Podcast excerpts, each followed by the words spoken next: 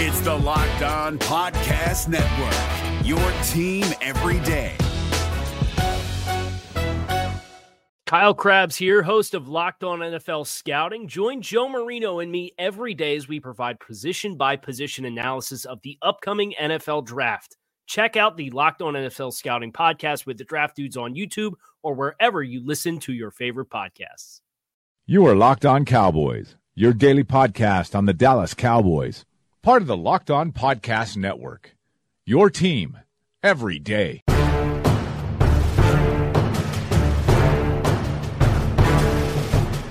Welcome back to the Locked On Cowboys podcast, part of the Locked On Podcast Network. Thank you for tuning in. I am your host, Marcus Mosier. You can find me on Twitter at Marcus underscore Mosier. And joining me today is Landon McCool. You can follow him on Twitter at McCoolBCB. You can also check him out on the West Coast Boys podcast. Landon, the last time I talked to you, the Cowboys did not make a free agent signing as of yet. Now they have. How are you feeling today, sir? They are on a free agent spending bonanza.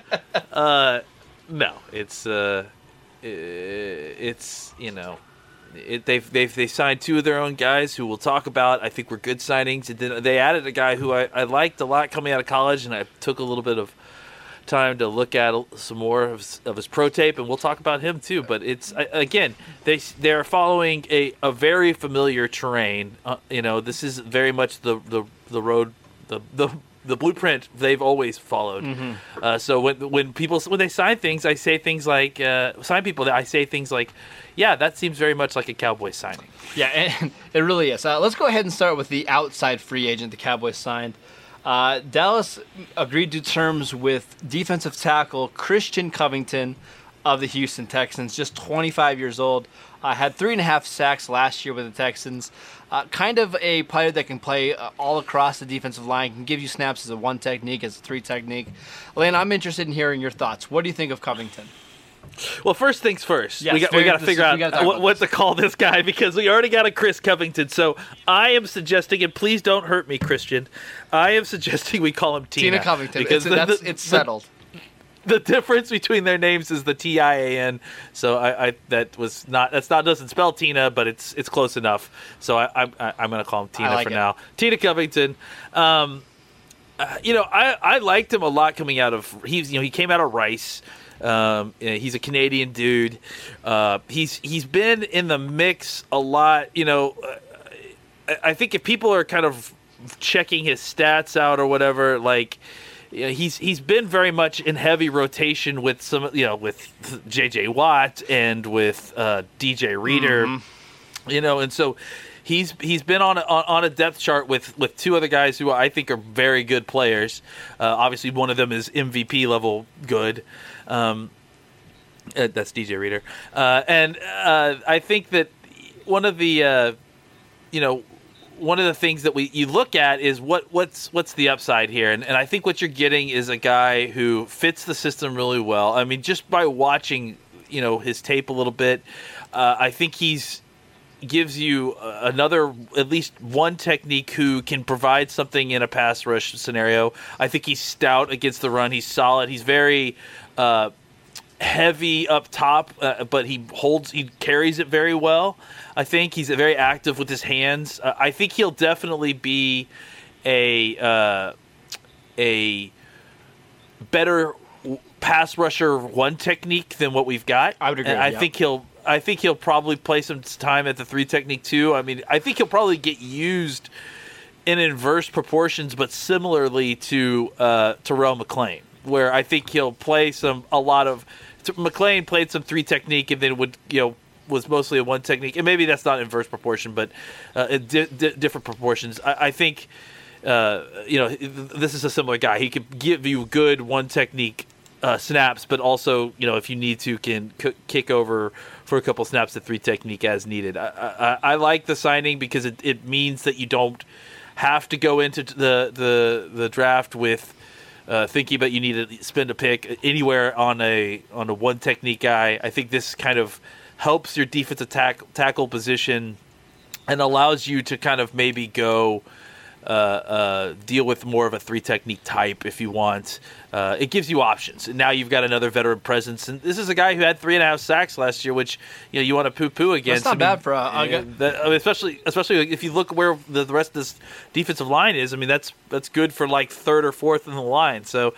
Um, yeah, I think it was a good signing, uh, an under-the-radar signing to be sure, just because I, I don't know that this guy's very well known, uh, but he's young, he's produced a little bit, he's got uh, some good snaps. He's, he's you know, the, most of the, the restrictions on his production have been about the people playing around him, and then uh, he suffered, a, a, I think it was a bicep injury. Mm-hmm. Uh, twenty seventeen. So, but I think, you know, he had a good twenty eighteen from what it looks like. I watched Uh, a game and a half on him, and I, I really like the way he moves and, and, and the way he has, he has good, solid hands. He's very stout, uh, but he can also get you know penetrate and, and, and disrupt in the backfield as well. Uh, I th- I think this is a good signing. All right, so I just have a couple things to add. Uh, first of all, his where he fits in, he's probably going to be a, a rotational player. I, I I don't envision him as being a full-time starter, right? I think the idea is to get him somewhere between, what, eighteen to twenty-seven snaps a game, somewhere in that range, right? I, I think the idea would be, yeah, I like mean, that's maybe the goal, you. Probably. Yeah, I, I would say that you would, this and him and, and, and Woods will probably get a nice little rotation going at one technique. And then maybe what you do is you kick a guy like Dayton Jones back over to more of a three technique like role, right? Well, like, and they have know, Ross. Remember, Daniel Ross is under contract too. So you're yeah. going to have. You're going to have some competition there between Covington, Ross, and Woods. It almost makes me feel like there, there's almost no chance of them drafting a one-technique type in this draft, or even a guy that maybe has the potential to play both. Like, can, we liked like the Mac, the kid from uh, Texas A and M. Texas A and M, yeah. yeah. It, I don't, I'm not sure that's even a possibility anymore with the signing of Covington. Do you, would you agree with that? Probably not, just because of where you would think you'd get Mac. You know, I mean, he'd be probably a, at this point be a little bit rich for spending on a one technique, uh, especially with what you've got already in house at this point. All right, and a couple other things. Like last year, he was productive in two hundred eighty-one sa- uh, snaps. Uh, Pro Football Focus had him down for four sacks, uh, eighteen pressures, uh, ten, ten hurries. I mean, uh, he he was he was effective. Uh, I think again, I think he's going to be part of the rotation. I don't think the Cowboys signed him Uh, with the plan of him starting at either of the defensive tackle spots, but they needed to get more bodies there. And if he, you know, if he surprises and he does give you thirty snaps a game, what that frees you up to do is play more of Tyrone Crawford at at defensive end. So uh, we're still waiting on the numbers. I think it was a was it a one year deal? I think I think that's it's what I saw. A, a one yeah, year one deal. Year. I, I don't have any problems with almost any one year deal uh, across the league because. If it doesn't work out, you can cut him and you move on and you have no dead cap for the following year. So I have almost no problem with any one-year deal. Um, let's go ahead and talk about some of the other signings that the Cowboys made on Thursday or on Wednesday night and Thursday. Uh, the team announced that they signed Cameron Fleming, the swing tackle, to a two-year deal. Uh, I love this. I, I don't think I don't think Fleming is great, but I think he does give you some versatility and some reliability. What do you think of the Fleming re-signing? Yeah, I liked Fleming last year. I mean, I, I feel like uh, you know he has familiarity with uh, with uh, you know with with the system. I, I think he has you know some familiarity with the coaching staff now. He's incredibly smart. Um, that helps as well. Yeah, and I think that you know he's. He's a brawler. I mean, he's. I think that's one of the things that you know. I, Colombo probably loves this dude because you know his technique is not you know elite by any stretch of the imagination, but this dude gets it done. And like he, it's not pretty at times, but uh, he is. Uh, he, it's effective most of the time. So uh, I like it because it gives you a, a, a little bit of c- continuity here. You you weren't exactly sure last year when he was coming in how, what you were getting out of the situation. Uh, you know, I think there was some hand wringing over him in training camp because people thought he wasn't looking good, but I think he finished. You know, he, the the snaps that he was taking in the season, he wasn't terrible at all. He was effective and and, and he did his job and and really, uh, you know, was good even coming in as the, the kind of third tight end when they used Absolutely. that used him in, in that role. So um, I don't know if you know he he's going to continue that role. now that Looney slides back to the backup guard center, he may end up being that role now. Uh, but I think as far as a swing tackle goes, uh, you, you got to like a guy who has been in your system, played left tackle for you, has started at right tackle in, in, uh, in a Super Bowl before. Uh, it's you know he just has a nice little bit of experience. Could they have gone out and maybe gotten Parnell or someone like that? Maybe, but I, I think I think Parnell this is a will good fit. A without, I think Parnell will start a yeah, job somewhere. I, I do too. I, I like Parnell quite a bit, and I feel like he probably deserves to be a starter at a, at a you know decent price. Maybe I think he's, his contract was a little bit ridiculous with Jacksonville, but I, I think he'll go on and probably start find a starting job. Fleming is right on that that line too, where you know I bet he could go start for some team probably, uh, but I think he's found a good spot here, and and, and it's it's it's probably beneficial for both these guys. Look, I like to give the Cowboys front office a hard time for a variety of reasons, but uh, I love what they did with the offensive line over the last couple of years. I mean, assuming Travis Frederick comes back healthy and is even ninety-five percent of the player he was before, uh, look at the depth across this offensive line. You have your five starters. You have Fleming now, who has been your best third tackle in a long time. You've got a ton of interior depth with Joe Looney, Xavier Suofilo, uh, the the... Parker, I don't, I can never say his last name, but the guy that they got from Kansas City last year, uh, they've got a lot of bodies there. So I feel really good about the Cowboys' offensive line going into the season. There's been other years where I felt like if somebody got hurt on that unit, especially one of their, you know, their three studs, uh, the whole thing could fall apart. Now I feel really good. I, I feel good if if Zach Martin goes down in the game, that Joe Looney can come in and give you quality snaps, or if Tyron misses a game or two. It's it's not going to destroy your season because you can put Cam Fleming in there. So kudos to the Cowboys by totally rebuilding that offensive line uh, and gaining some depth there. Any last thoughts on the offensive line before we move on?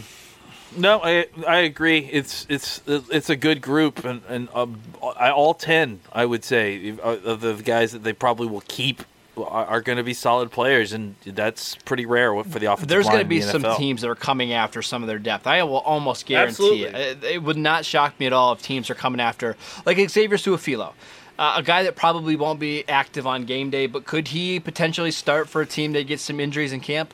I think so. I, it would not shock me at all. Um, I I would, would say that, I mean, I don't know how much trade value Xavier Suofilo have, but I will say this. If they really like uh, some of these interior guys that they've draft, that they've got, they, I know that they like uh, uh, what was his name, Adam uh, Redmond, yes, right? From Harvard, yep. Um, yeah, I, I, you know, I would not be surprised if uh, they w- found a way to trade Joe Looney if they really like some of these interior, because he may actually have tra- trade value after all the t- tape that's that he fair, put out last fair. year. I mean, I think, you know, showed that he was worthy of being a starting caliber center probably for some team. So it'll be interesting to see if that if something like that were to happen. You know how nice it would be to go into a preseason game and feel like your backup offensive line isn't horrible? How many years has it been since the Cowboys' second-string offensive line has been good? Because I hate watching well, the preseason sometimes. Uh, and I, I got to tell you, I was just talking to somebody on Twitter. This is completely off topic, but something to ponder while you wander, everyone. Uh, how much did this offense suffer by not getting an opportunity to play a preseason? A lot. You know, I think I think I think a lot, looking back now, a lot more than we were willing to admit back then. Um, I, you know, I think if with this level of confidence in the guys that are there now, I and I think the Cowboys hopefully will have learned their lesson that, man, that was, I think especially for people like Gallup on the outside and some of the younger guys, not having those snaps as a whole offense together going full speed in the preseason uh, really meant that that whole offense was still trying to work. Uh, it was a brand new offense. Think about all the changes. Right. Was still trying to work itself out in the early part of the season a lot. And we, you know, our game reviews showed that. Uh, and I think that they really could have used that that uh, those snaps in the preseason. And I think th- that would have been a lot more possible if we had the level of confidence in the backup members of our offensive line, like we like I feel like we can say that we do now going into this season with Cameron Fleming and Joe Looney. All right, last free agent signing, the Cowboys uh, agreed to, I believe it was a one-year deal with uh, wide receiver slash web back Tavon Austin.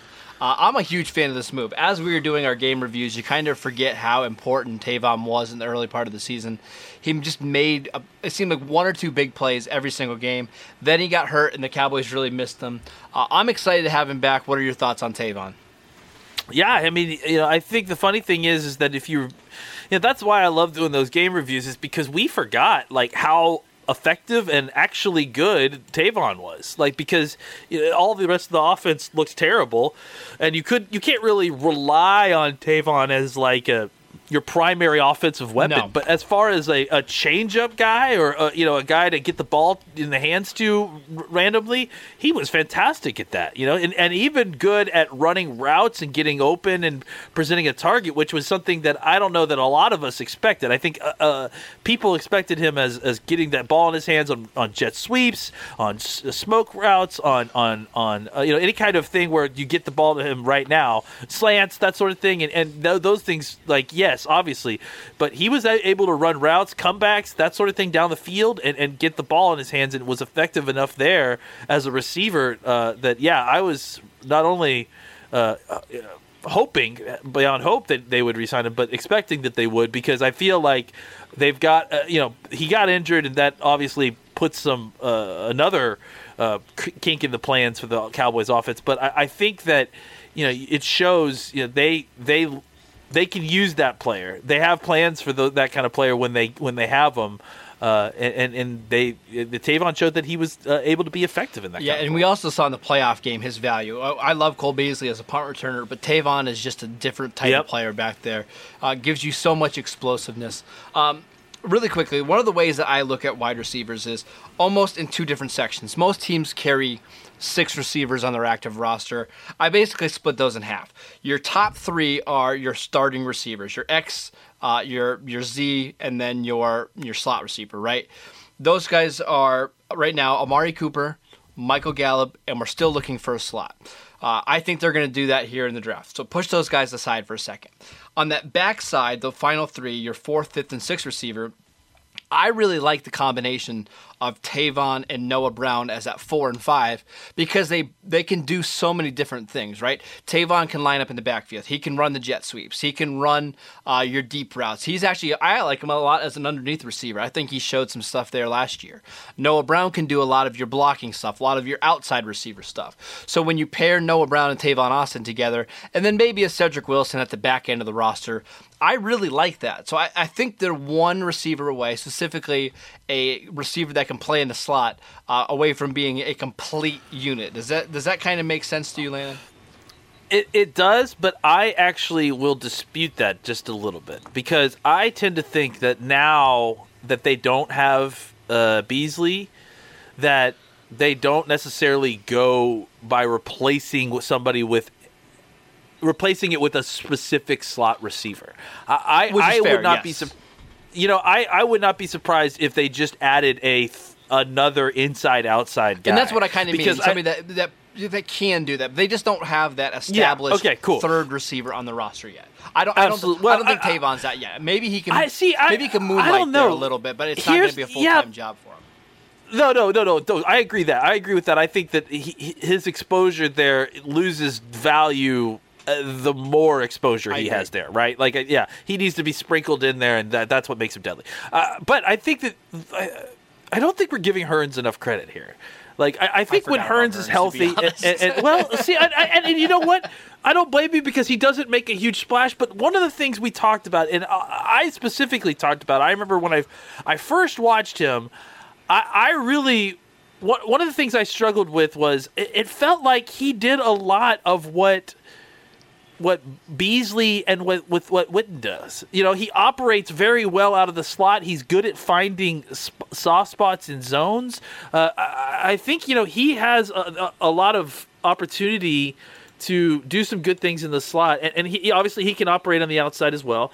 Um, but I, I just think that it, it's, it, you know, They, uh, if they find another wide receiver, I would like for them to find another inside-outside guy, because I think that there is a lot of value in being able to rotate these guys and put them wherever you want. And I, I do think there was something to Bees paying that much money for a guy that you felt like, and I'm talking about Beasley here, paying that much money for a guy that you felt like uh, uh, you know, wasn't able to do. I mean, you had to really kind of work him into a specific spot, and I think you know that's that's fine. But you know, he has value there uh, without a doubt. And that's why you're able to keep him on the team.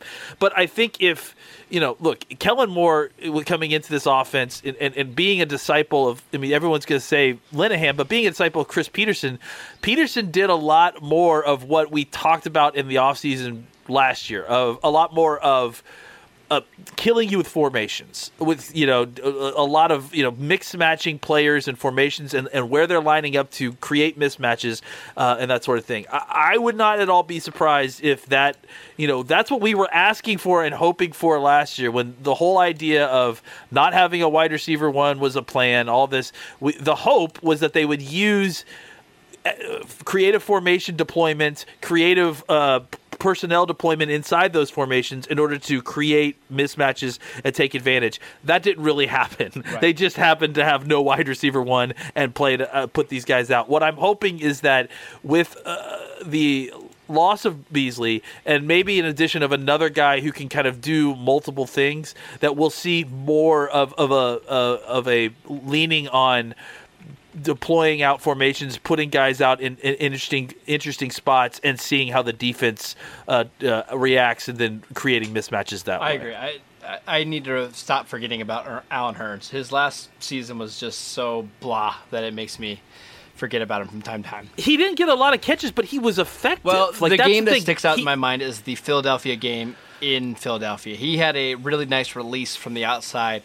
Uh, on a third and nine or something. It just kind of reminds you that he is still a really good route runner despite not having great athleticism. Yeah.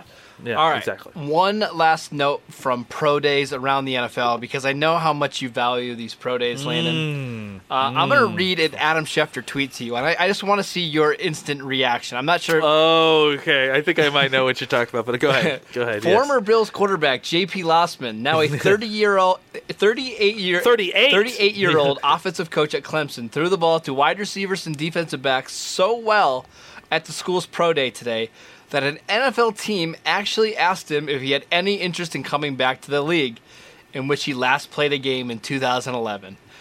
Losman declined. What are your thoughts on Losman's pro day today?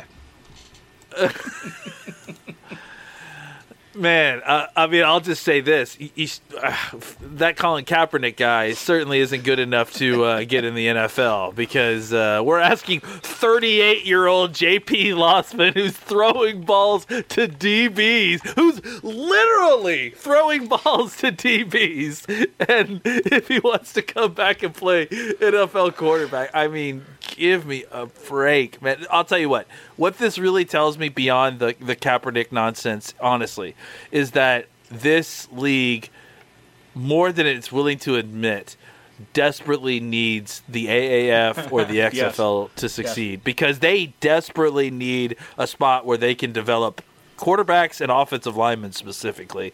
Because uh, I, I think this is, you know, it's becoming a, a, a real problem. uh, I'll give you one hundred dollars if you can tell me the last team that Losman threw a pass for in the N F L.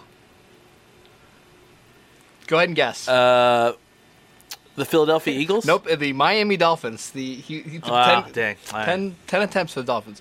Uh, pro days wow. are so useless, man. If a, if a thirty-eight-year-old garbage quarterback can steal the show. It is so useless.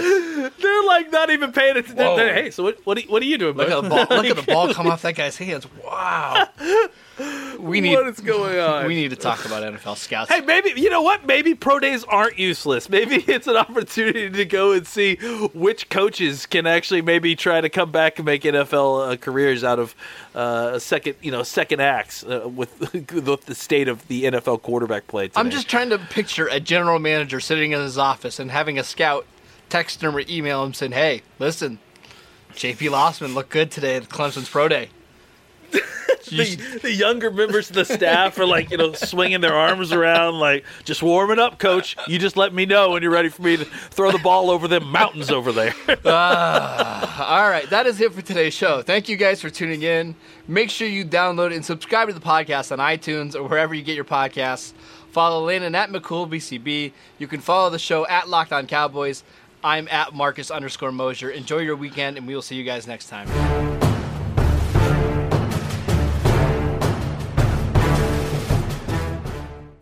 If you're looking for the most comprehensive N F L draft coverage this offseason, look no further than the Locked On N F L Scouting Podcast.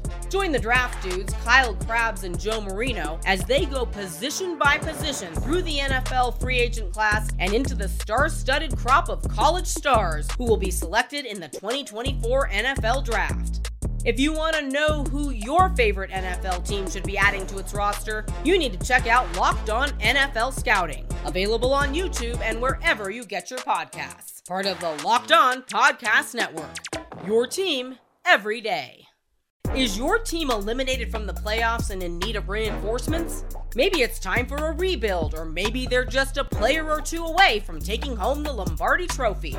Either way, join Keith Sanchez and Damian Parson for Mock Draft Monday on the Locked On N F L Draft Podcast. They'll tell you which college football stars your team will be taking in the twenty twenty-four N F L Draft. Check out Mock Draft Monday on the Locked On N F L Draft Podcast, part of the Locked On Podcast Network, your team every day.